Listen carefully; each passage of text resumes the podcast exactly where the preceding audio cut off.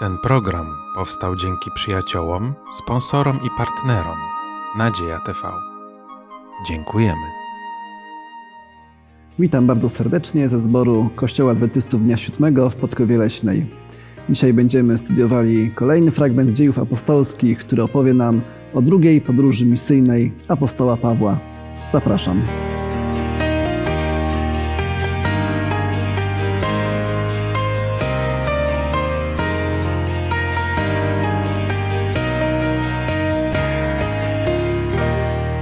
Razem ze mną w studio są moi przyjaciele Andrzej, Karolina i Kamil.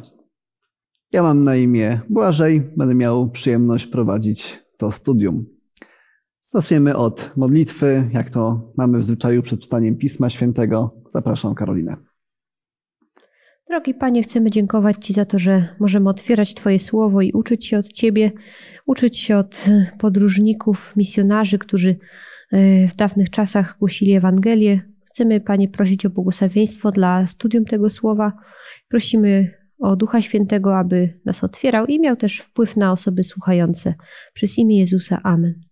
Amen. Amen. Podróże misyjne. Jest to już druga podróż misyjna, jaką odbywał apostoł Paweł.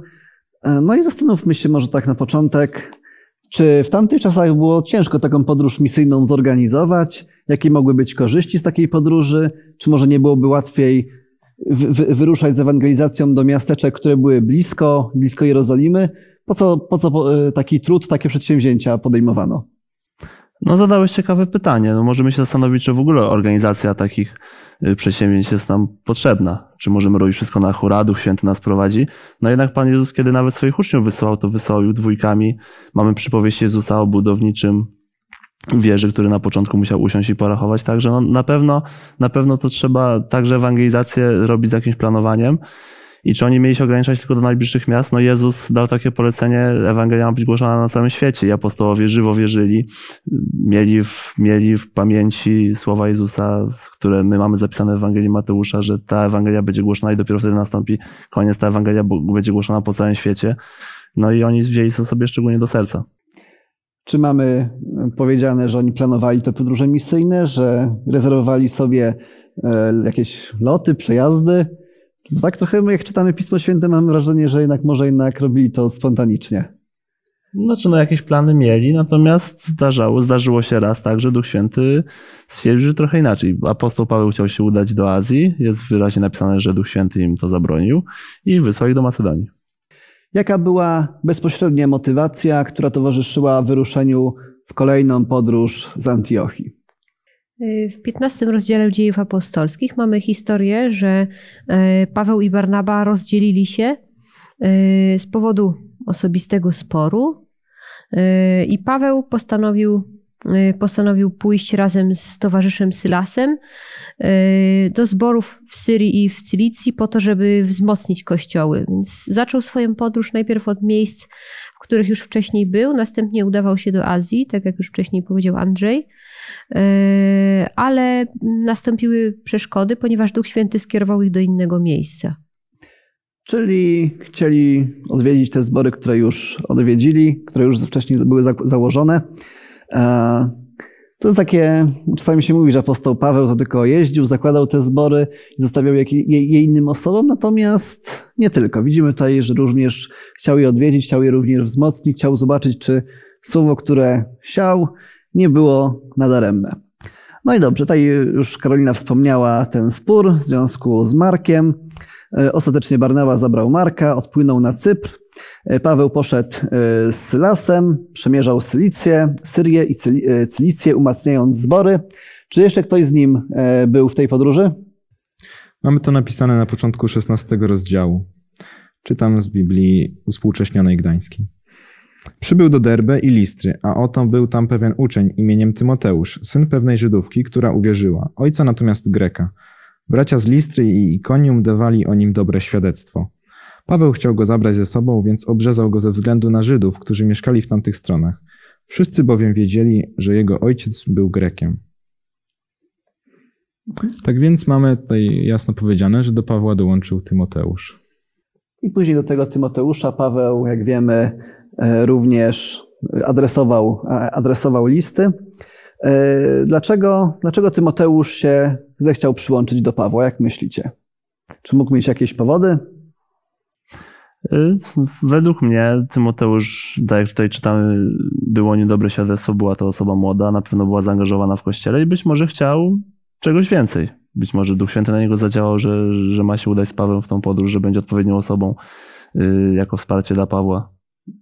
Czy Tymoteusz wcześniej mógł poznać już Pawła? No Paweł, Paweł udał się w podróż, która miała na celu umacnianie zboru, więc możemy założyć, że już wcześniej, no, wcześniej tam był i istnieje duże prawdopodobieństwo, że, że się poznali. Jakie, e, kie- kiedy Paweł odwiedza Listrę, czyni to po raz kolejny. E, Jakie wydarzenia towarzyszyły w czasie pierwszej podróży misyjnej Pawłowi w Listrze? Co takiego niezwykłego, strasznego się tam stało? No, Paweł raczej miło nie wspomina tych wydarzeń, ledwo uszedł wtedy z życiem. W zasadzie to była interwencja Boża, bo on już był ukamienowany do takiego stopnia, że krew mu leciała z czoła. Także no, ledwo uszedł z życiem. I co to mogło pociągnąć Tymoteusza? Y, Takim wydarzeniem, no ja myślę, że Paweł zrobił na Tymoteuszu takie samo wrażenie, jak kamienowany Szczepan zrobił na Pawle. Jego niezłomna wiara, to, że był gotowy umrzeć i, i myślę, że to na pewno zostało w pamięci Tymoteusza, tak jak y, historia związana ze Szczepanem była pewnym elementem, który się przyczynił do nawrócenia Pawła. Czyli męczeństwo i poświęcenie nie, nie poszło na marne. Możemy tutaj powiedzieć, że wyda, było, Paweł wydał dobre świadectwo, które później owocowało osobami, które stawały się liderami ówczesnego kościoła. Natomiast w wersecie trzecim e, rozdziału e, 16 czytaliśmy, że Paweł, kiedy zabierał Tymoteusza w drogę, obrzezał go ze względu na Żydów, którzy mieszkali w owych okolicach. Wszyscy bowiem wiedzieli, że jego ojciec był Grekiem. Pamiętacie być może um, studium, e, ostatnie studium, kiedy roz, roz, rozważaliśmy pierwszy sobór w Jerozolimie, zjazd kościoła. No i tam właśnie było to pytanie, czy poganie mają się obrzezywać, czy nie. Sobór wydał y, bardzo, jasne y, stanowisko, zajął, że nie muszą, tak, że poza wstrzymywaniem się od krwi, od tego, co nieczyste, od, od nierządu, to poganie nie muszą się obrzezywać. Dlaczego wobec tego tutaj Paweł, który wcześniej bardzo bronił stanowiska, że nie należy poddawać pogan obrzezaniu, bierze Tymoteusza i go obrzezuje? Tymoteusz był y, z pochodzenia Żydem. Y, Jego matka była Żydówką, jego ojciec był Grekiem, y, ale w, tamtych, jakby w tamtym środowisku był uważany, że był osobą pochodzenia żydowskiego i z jakiegoś powodu nie został obrzezany w dzieciństwie. Być może ojciec się temu sprzeciwiał, ale jednak Paweł udawał się w środowisko żydowskie i wiedział, że z tego powodu mogą być dla niego problemy, może nie być dla tych ludzi wiarygodnych, dlatego zdecydował się na to. Nie było to zrobione jakby dla pogan, tak, tylko dla konkretnego środowiska, w którym mieli pracować. To nie jest jakaś hipokryzja? Nie, myślę, że to jest podobnie jak z tym, z rzeczami ofiarowanymi bałwanom, tak, że nie miało to jakby wpływu na na jego duchowość, ani nie było to z korzyścią, ani nie było to jakby przeciwne. No, natomiast była to pewna jakby forma pozytywnego oddziaływania na ludzi, tak, żeby nie było, nie było zgorszenia z tego powodu, żeby ludzie nie odrzucili człowieka tylko ze względu na to, że jakiś, nie przestrzega jakichś norm, które w tamtym środowisku są uważane za, za poprawne. Odnosząc tą historię do naszych czasów, czy my w tym momencie mamy usprawiedliwienie, na przykład, żeby pójść na mszę albo brać udział w obrzędzie dziadów słowiańskich, tylko po to, żeby tam móc głosić Ewangelię? No to trzeba wyraźnie rozgraniczyć. Mimo jednak obrzezanie było nakazem Boga. I tam jeszcze jakieś aspekty, aspekty higieniczne dochodziły. Natomiast no tutaj jakby Tymoteusz nie robi nic, co jest przeciwne woli Bożej. Paweł, Paweł nie, nie kazał mu, nie wiem, no to idąc, idąc do Żydów, gdyby miał iść do Greków i miał na przykład, nie wiem, oddawać posąg, oddawać pokłon greckim bóstwom, to, to, to by było na pewno wykroczenie przeciwko Ewangelii. No tutaj Paweł nakłania Tymoteusza do zrobienia czegoś, co nie jest przeciwne woli Bożej. W tamtym momencie obrzezywanie nie miało już takiego znaczenia jak wcześniej. Tym bardziej nie było to, tak jak tutaj Andrzej powiedział, sprzeczne z Bożym nakazem, więc y, stanowiło gdzieś dobrą formę, y, żeby dotrzeć do tych osób bez łamania Bożych przykazań.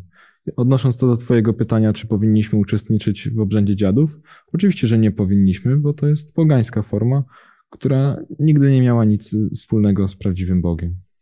Czyli widzimy, że posuwając się do bardzo radykalnego poświęcenia, aczkolwiek cały czas w ramach nieprzestrzegania, nie, nie łamania Bożego, e, Bożego przykazania, e, Paweł zrobił z Tymoteuszem coś, co nie było zakazane, powiedzmy. Tak, nie było oczywiście już nakazem, natomiast żeby zburzyć ewentualnego rodzaju uprzedzenia, posunął się do, posunął się do takiego czynu.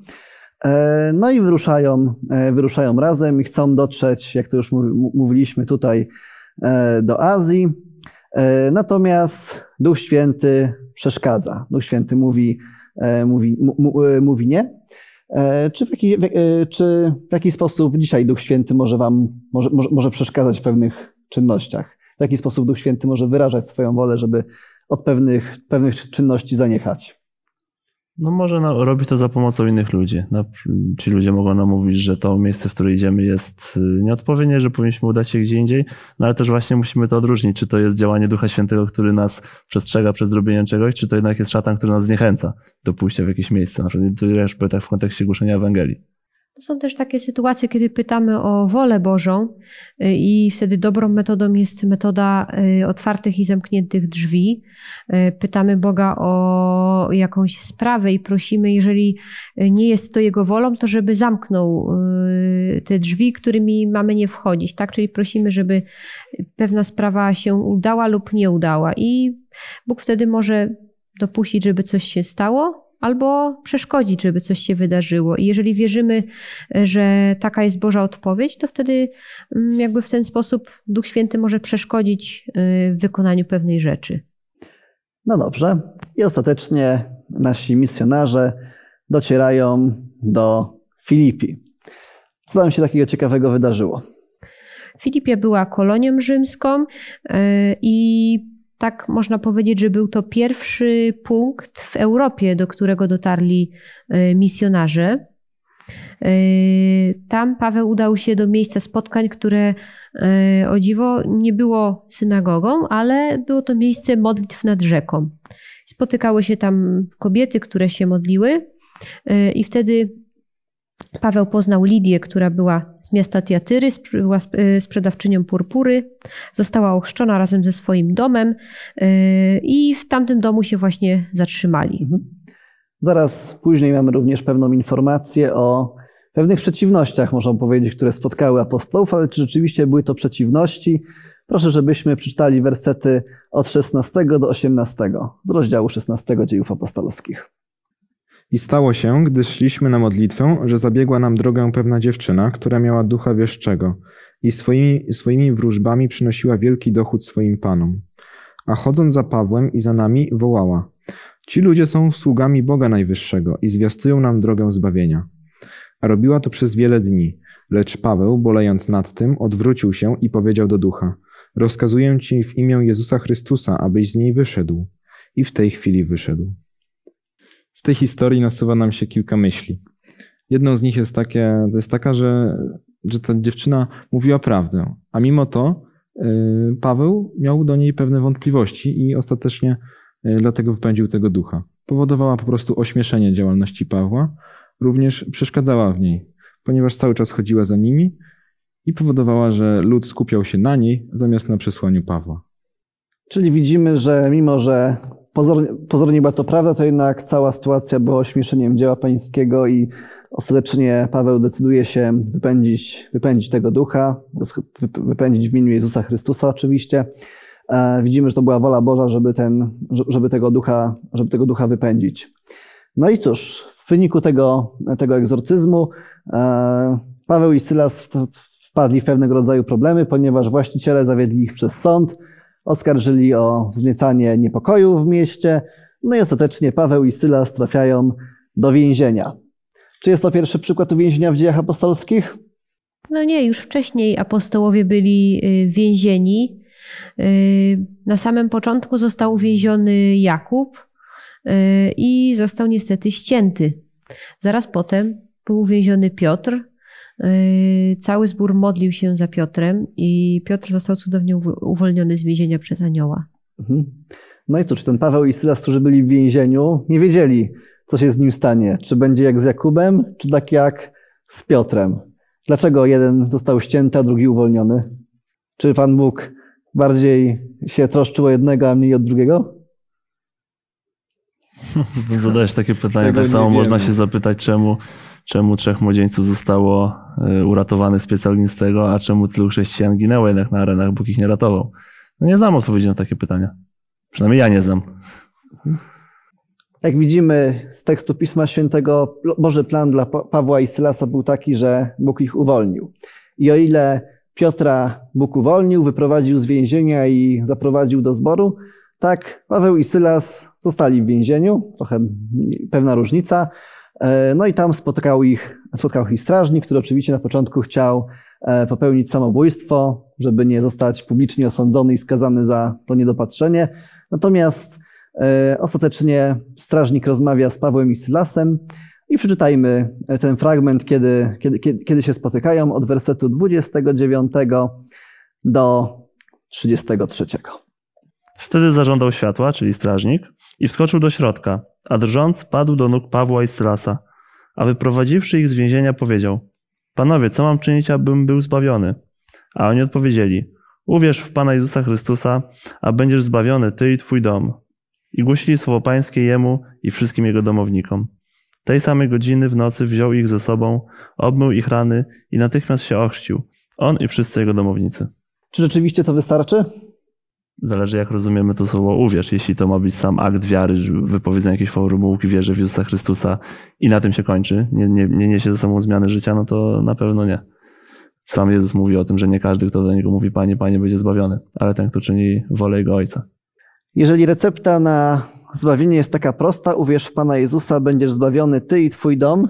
Jeżeli to jest takie proste i takie w jednym tekście się zawiera, to po co nam wszystkie nauki o przyszłych rzeczach, o pokarmach czystych, nieczystych, o zdrowiu, o sabacie, o stanie umarłych i tak dalej, i tak dalej. O stworzeniu, o trójcy. Po co nam te wszystkie nauki, skoro nauka o zbawieniu jest taka prosta i Paweł to streścił w jednym tekście? Sytuacja y, kościoła y, chrześcijańskiego we wczesnych czasach była dosyć y, różna od naszych czasów. Przede wszystkim był to kościół, który rozwijał się bardzo dynamicznie. Ludzie przyłączali się, przyłączali się bardzo spontanicznie i w zasadzie oni byli jakby ciągle na fali wydarzeń z, z życia Jezusa. I nie było też wtedy aż tak, tak wiele rzeczy, które ci ludzie musieli sobie przyswoić, tak? Nawet kiedy czytamy tą historię z 15 rozdziału o przyłączeniu pogan do, y, do chrześcijaństwa, to też była o tym mowa, żeby wstrzymywali się od kilku rzeczy i, y, i uznawali Jezusa Chrystusa, więc y, jakby ta droga przygotowywania kandydatów do chrztu była bardzo krótka i prosta. Natomiast później, y, później z biegiem czasu y, do kościoła zaczęły się przyłączać osoby, które niekoniecznie chciały być y, jego członkami, ale chciały wprowadzić zamieszanie i na przykład w czasach prześladowań mogły być, też, mogły być to też osoby, które były takimi szpiegami, wilkami w owczej skórze. Dlatego przygotowanie do chrztu miało też w pewnym sensie zweryfikować takiego kandydata, jakie on ma prawdziwe zamiary, czy on rzeczywiście jest osobą nawróconą i szczerze chce się przyłączyć do naśladowców Chrystusa, czy też przychodzi dla zysku, przychodzi dlatego, żeby żeby coś wyszpiegować, albo żeby zaszkodzić, albo żeby wprowadzić różne błędne lub odstępcze nauki i przekonać innych ludzi do tego. I z czasem takie właśnie jakby nauki przed chrztem były taką właśnie formą weryfikacji takiej osoby, jakie ona ma nastawienie przyłączając się do kościoła. No zresztą w tych zasadach, które wspomniałeś o stworzeniu, o sobocie, o świątyni i, i wielu innych, tak naprawdę widzimy Jezusa Chrystusa i widzimy Jego, Jego prawdziwy charakter, no bo samo stwierdzenie uwierz w Chrystusa, to ja nie wiem, kim ten Chrystus jest, nie wiem, nie wiem skąd ja się tutaj wziąłem, nie wiem dokąd to wszystko zmierza, a te wszystkie, wszystkie nauki, wszystkie zasady wiary, które my wyznajemy, objawiają w pełni charakter Jezusa Chrystusa. W tej historii również widzimy, że pewne nauczanie był, by, odbyło się w domu tego strażnika. Werset 32 mówi nam, że głosili słowo pańskie jemu i wszystkim, którzy byli w jego domu. E, natomiast widzimy tak, że te, e, tak jak tutaj powiedzieliście, nauki są potrzebne. Tak, że z jednej strony są pewnego rodzaju filtracją i sprawdzeniem zamierzeń osoby, z drugiej strony przybliżają nam i e, przybliżają nam charakter Boży i pokazują nam Jezusa w różnych, w różnych kontekstach. Mam do Was pytanie, ile Waszym zdaniem jest potrzeba takich przygotowań, takich lekcji przed, przed tym, jeżeli zanim osoba się ochrzci? Może powiedzcie, ile to było w waszym przypadku i czy to waszym zdaniem było za krótko, a może za długo? Uważam, że czas e, przygotowania do chrztu jest czasem szczególnym. Z jednej strony nie powinien być zbyt długi, tak żeby nie, nie stracić gdzieś tej chęci, ale takiej, takiej prostej chęci decyzji o tym, że podejmuję chrzest, że chcesz żyć Y, resztę życia z Bogiem. Natomiast z drugiej strony nie powinno to być kilka dni, tak żeby ta decyzja nie była podjęta pod wpływem emocji, a raczej żeby to była świadoma i podjęta pod wpływem rozsądku, bo jeśli podejmujemy ją pod wpływem emocji, może okazać się, że, że wcale się nie, zgadam, nie zgadzamy y, z tym, co deklarowaliśmy.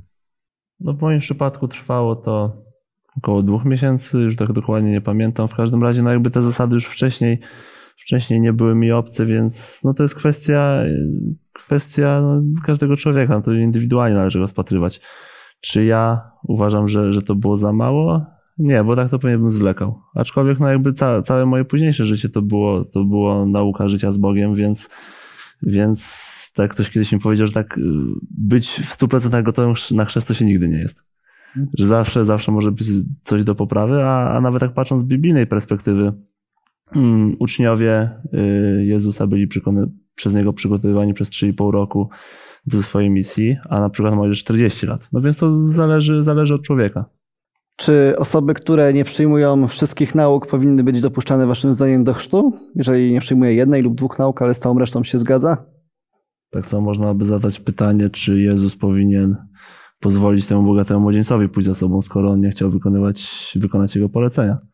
No, jeśli ktoś świadomie się nie zgadza z zasadami wiary, no to tak no nie powinniśmy obniżać pewnych standardów, tak? No bo to robimy precedensy yy, i później dojdziemy do takiego, do takiego, możemy dojść do takiego, do takiego stanu, że no powiedzmy tam wystarczy, że zaakceptujesz 50% tych zasad, trochę tak jak na, na testach, tak? Nie wszystko musi być dobrze, 50% wystarczy, wybierz sobie które.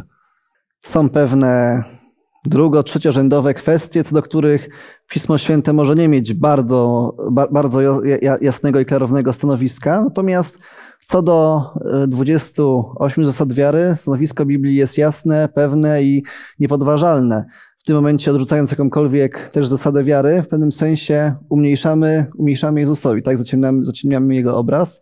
No i osoba powinna, powinniśmy się zastanowić, dlaczego osoba to odrzuca, czy to jest wynik niedoedukowania, czy może to jest wynik jakichś osobistych osobistych antagonizmów związanych z pewnymi wyrzeczeniami, które musiałaby może podjąć w związku z przyjęciem danej, e, da, danej nauki. W każdym razie, e, w każdym razie nauki tutaj widzimy, że również grały istotną rolę. No i ostatecznie e, apostołowie udali się dalej, byli w Tesalonice, gdzie znowu mieli pewnego rodzaju problemy, znowu Żydzi podburzali przeciwko Pawłowi i Slasowi. W związku z tym E, w związku z tym musieli się udać dalej do, do Berei. No i tam czytamy, że Żydzi w Berei byli szlachetniejszego usposobienia niż ci w Tesalonice, ponieważ przyjęli słowo z całą gotowością i codziennie badali pisma, czy tak się rzeczy mają. No i pytanie dlaczego? Czy nie wystarczyło im słowa apostoła Pawła i Sylasa? Czy musieli jeszcze weryfikować ich, sprawdzać, nie dowierzać im? Czy to jest dobra postawa, czy zła? No jak najbardziej dobra. Jezus i w ogóle całe Pismo Święte ostrzega nam, ostrzega nas też przed zwodniczymi naukami, że tam, gdzie jest zgłoszona Ewangelia, tam także działa przeciwnik Boga i próbuje yy, zaciemnić obraz tej Ewangelii. Także jest to zdecydowanie lepsza postawa niż takie przyjmowanie wszystkiego jak leci i nawet bez, bez, bez większej refleksji. A tutaj widzimy, że dla nich takim oparciem i podstawą było Pismo Święte, no w tym przypadku Stary Testament, bo nowego jeszcze nie było. I, I ważna jest też postawa Pawła, że on, że on ich chwali za to, nie robi im wyrzutów, za to, że śmieli wątpić w jego nauki, tylko no, nie bał się konfrontacji z Pismem Świętym. Też tutaj bym był ostrożny ze, ze słowem, że śmieli wątpić, tak? Pismo mówi, że przyjęli oni słowo z całą gotowością, natomiast dodatkowo potwierdzili, dodatkowo zweryfikowali na podstawie pisma. Jest to zupełnie inna postawa niż słuchanie kogoś i tylko czyhanie na jego jakikolwiek błąd i żeby i, i z intencją, żeby mu, wytknąć mu jakąś pomyłkę, jakieś, jakieś przejęzyczenie choćby. Poza tym też, jeżeli yy, jeżeli ludzie przyjmują słowo z pełną gotowością, to są też zainteresowani, żeby dowiedzieć się czegoś więcej, co jeszcze więcej Słowo Boże na ten temat mówi. I to też świadczy o takiej pozytywnej postawie, że jeżeli usłyszymy właśnie jakąś prawdę biblijną, to jeżeli faktycznie jesteśmy nią zainteresowani, to chcemy dowiedzieć się jak najwięcej, tak? Oni przede wszystkim nie poznawali tylko jakby samej prawdy, ale poznawali osobę Jezusa Chrystusa i e, chcieli jak najwięcej e, dowiedzieć się, kim on był, jak to, jak to wyglądało i żeby to właśnie też sprawdzić, y, żeby, jak, to, jak to było przedstawione w Starym Testamencie. Jest to jak najbardziej pozytywna postawa, że ciągle się czegoś uczymy i ciągle się czegoś dowiadujemy i nie poprzestajemy tylko na jakiejś jednej informacji. Po Berei apostołowie się, Paweł się odłączył od Sylasa i Tymoteusza, no i Paweł sam pojechał do Aten, tam czekał, tam Oburzał się w duchu, widząc miasto pogrążone w pogaństwie, e, rozprawiał z filozofami, e, no i ostatecznie na Areopagu e, został poproszony, żeby wygłosić pewnego rodzaju kazanie, żeby wygłosić to co, to, co miał do powiedzenia. Ateńczycy byli bardzo ciekawi różnych nowinek, różnych, różnych nowych mówców. No i moje pytanie, nie mamy, być może będziecie chcieli zacytować pewnego rodzaju e, fragmenty, natomiast e, mając tą mowę, która jest opisana w końcówce rozdziału 17, e, to, co, to, co Paweł przemawia, mówi, mówiąc o Bogu, przeciwstawiając się pogaństwu, e, pewnego, budzi pewnego rodzaju kontrowersje, budzi pewnego rodzaju skrajne emocje, mianowicie czy Paweł osiągnął ewangeliz, ewangelizacyjny sukces czy porażkę. Jeżeli tak, to dlaczego? Co w, tym, co w tej mowie, którą tutaj wygłosił, było e, tym, co, co, co dało mu suk odnieść sukces, albo co zadecydowało o jego porażce? Jak uważacie? Na pewno plusem e, w tej przemowie było wykorzystanie e, lokalnych, lokalnej kultury i odniesienie, w jakiś sposób osadzenie mm, nauk biblijnych tej kulturze, tak żeby ci ludzie mogli łatwiej to zrozumieć żeby to łatwiej do nich dotarło. Natomiast widzimy też pod koniec tego rozdziału, że, że nie na wszystko byli przygotowani i gdy pojawia się temat zmartwychwstania, część e, nie jest w stanie tego przyjąć i zaczyna wyśmiewać tą naukę, ale są też tacy, którzy, e, którzy uznali, że jednak jest to całkiem sensowne. I wśród nich był Dionizy i Damaris oraz inne osoby już nie wymienione z imienia. Mogłoby się wydawać, że liczebnie mm, Paweł odniósł niewielki sukces, bo tylko niektórzy ludzie się przyłączyli, ale warto zwrócić uwagę, jacy to byli ludzie.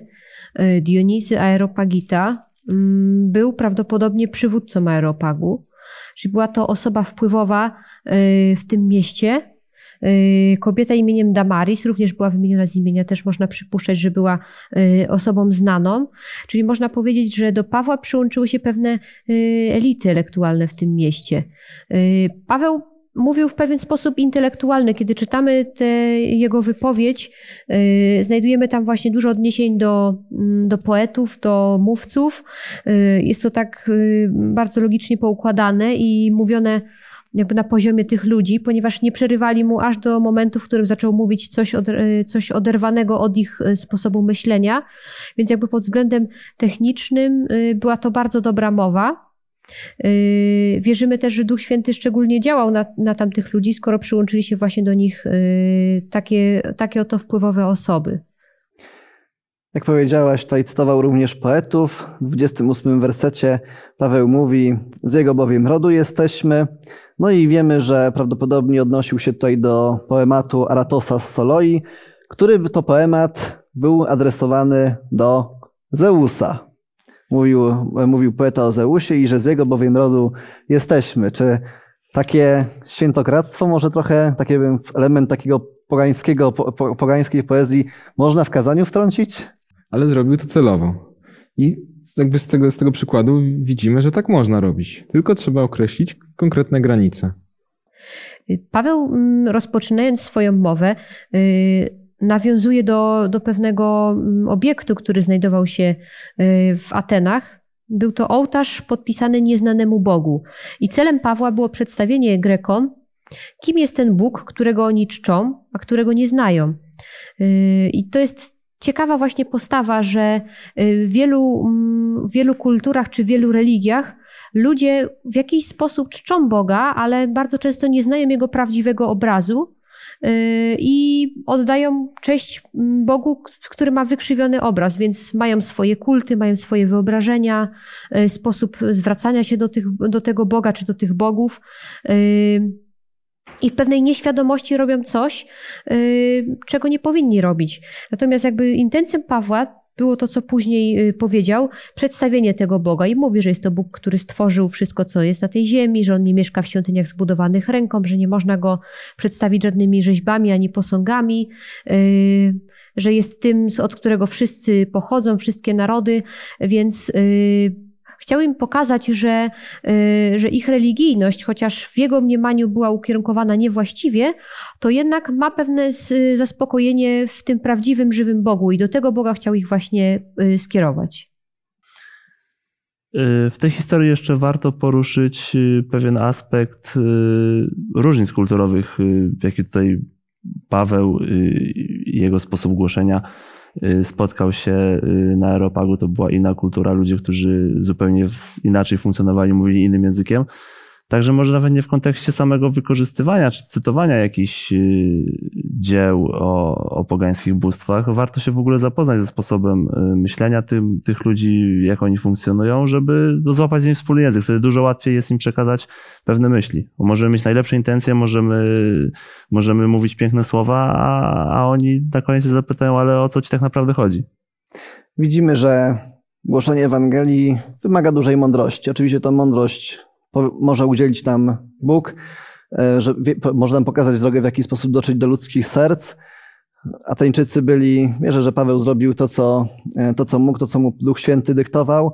E, być może Ateńczycy byli na ten moment na tyle zamknięci, że, że, że nic więcej nie mogło do, do ich serc dotrzeć. Natomiast widzimy tutaj, że pewna elokwencja, pewne czytanie może się przydać w, każdej, w różnych sytuacjach, także warto zawsze horyzonty swoje poszerzać i nie ograniczać się tylko do, e, do Pisma Świętego, chociaż oczywiście tego no, na, najwięcej należy czytać, ale również warto czasami wiedzieć, czym się interesują inni ludzie, żeby móc złapać z nimi wspólny, wspólny temat. Pod koniec e, swojej drugiej podróży misyjnej Paweł, e, Paweł udaje się do Koryntu. Tam widzimy, że przez pewien czas wytwarza namioty. Możemy się zastanawiać dlaczego, czy może jego sytuacja finansowa była, e, była na tyle trudna. E, I jeden z ostatnich tekstów, które, które tutaj czytamy, że Pan Bóg daje mu w szczególny sposób po, po wielu chrztach i po wielu nawróceniach daje mu, e, daje mu takie poselstwo w wersecie 9 rozdziału 18. I rzekł Pan do Pawła w nocnym widzeniu, nie bój się, lecz mów i nie milcz, bo ja jestem z Tobą i nikt się nie targnie na Ciebie, aby Ci uczynić coś złego. Mam bowiem wiele ludów w tym mieście. Dlaczego Pan Bóg takie, na koniec już praktycznie podróży misyjnej daje mu takie, e, takie widzenie, takie, takie słowa do niego kieruje? Paweł wkroczył tutaj na pewną, mm, na pewną trudną misję, y, ponieważ w szóstym wersecie czytamy o tym, że decyduje się, żeby udać się do Pogan. Y, został odrzucony przez Żydów, to zaczęli się sprzeciwiać, zaczęli bluźnić i wtedy Paweł powiedział, że od tej pory pójdzie do Pogan. Y, I była to pionierska praca. Do tej pory mm, było dla nich, było dla nich to jakby proste, jak argumentować, jak mówić o Mesjaszu, ponieważ rozmawiali z ludźmi tej samej religii. Natomiast teraz udawali się do, do pogan, do ludzi o zupełnie innym sposobie życia i myślenia e, i na pewno spotykali się z różnymi przeciwnościami, a też nawet i y, trudnościami, y, w jaki sposób powinni z tymi ludźmi żyć. Tak? I Paweł potrzebował takiego właśnie wzmocnienia i zapewnienia, że, y, że nic mu się nie stanie, stanie, że Pan Bóg będzie prowadził tę misję pomimo tych różnych e, przeciwności. I apostoł Paweł kontynuował. Kontynuował tą misję, żeby docierać do wszystkich z ludzi z Ewangelią, żeby głosić tego Jezusa Chrystusa, który mu się objawił, którego poznał, którego, o którym czytał tak wiele, tak wiele w Pismach Świętych. I do Ciebie być może, drogi widzu, Bóg chce dotrzeć z poselstwem. Tak jak przed wiekami wysyłał apostołów, żeby głosili Żydom, żeby głosili poganom Ewangelię, tak być może Pan Bóg do Ciebie chce, Tobie chce coś pokazać, chce objawić się Tobie większej, y, większej doskonałości, pokazać pełnię swojego charakteru, pełnię swojej doskonałości, być może poprzez pewne nauki, których jeszcze nie znasz, być może chcecie doświadczyć. Bądź na to otwarty. Bądź otwarty, pozwól mu dotrzeć do siebie i kiedy usłyszysz jego głos, czy to od innych ludzi, czy to z Pisma Świętego, nie zatwardzaj swojego serca, ale bądź jak ci mieszkańcy Berei, którzy z pełną gotowością byli gotowi przyjąć słowo i codziennie badali, czy tak się rzeczy mają. Nasze studium zakończymy modlitwą. Panie Boże, przychodzimy do Ciebie, żeby Ci podziękować za to studium, za te historie, które zawarłeś w swoim słowie, za te lekcje, które mogliśmy z nich wyciągnąć. Prosimy Cię o to, żeby to nie było tylko takie zwykłe czytanie, żeby naprawdę, żebyśmy wyciągnęli lekcje z tego, jak głosić Ewangelię innym ludziom, żebyśmy te rady, które tutaj zostały zawarte w Twoim piśmie, żebyśmy umieli je wykorzystać, żebyśmy też się trzymali tej obietnicy, jaką dałeś Pawłowi, Pawłowi żebyśmy się nie bali, że mimo tego, że przyjdą różne, różne trudności, różne sprzeciwy, to Ty jesteś z nami, że wykonujemy Twoje dzieło. Prosimy Cię też o taką pokorę, jaką, jaką miał, miał Paweł, że, że był w stanie porzucić swoje plany, kiedy, kiedy Duch Święty mu powiedział, że, że, ma, że ma iść w innym kierunku. Daj nam takie pokory, daj nam takiej otwartości na Twoje słowo. W imieniu Jezusa Chrystusa, naszego Zbawiciela. Amen. Kończąc, chciałbym zaprosić szanownych widzów na kolejne studium, gdzie będziemy kontynuowali naszą podróż z apostołem Pawłem i udamy się z nim w kolejną, bo już trzecią podróż misyjną. Zapraszam.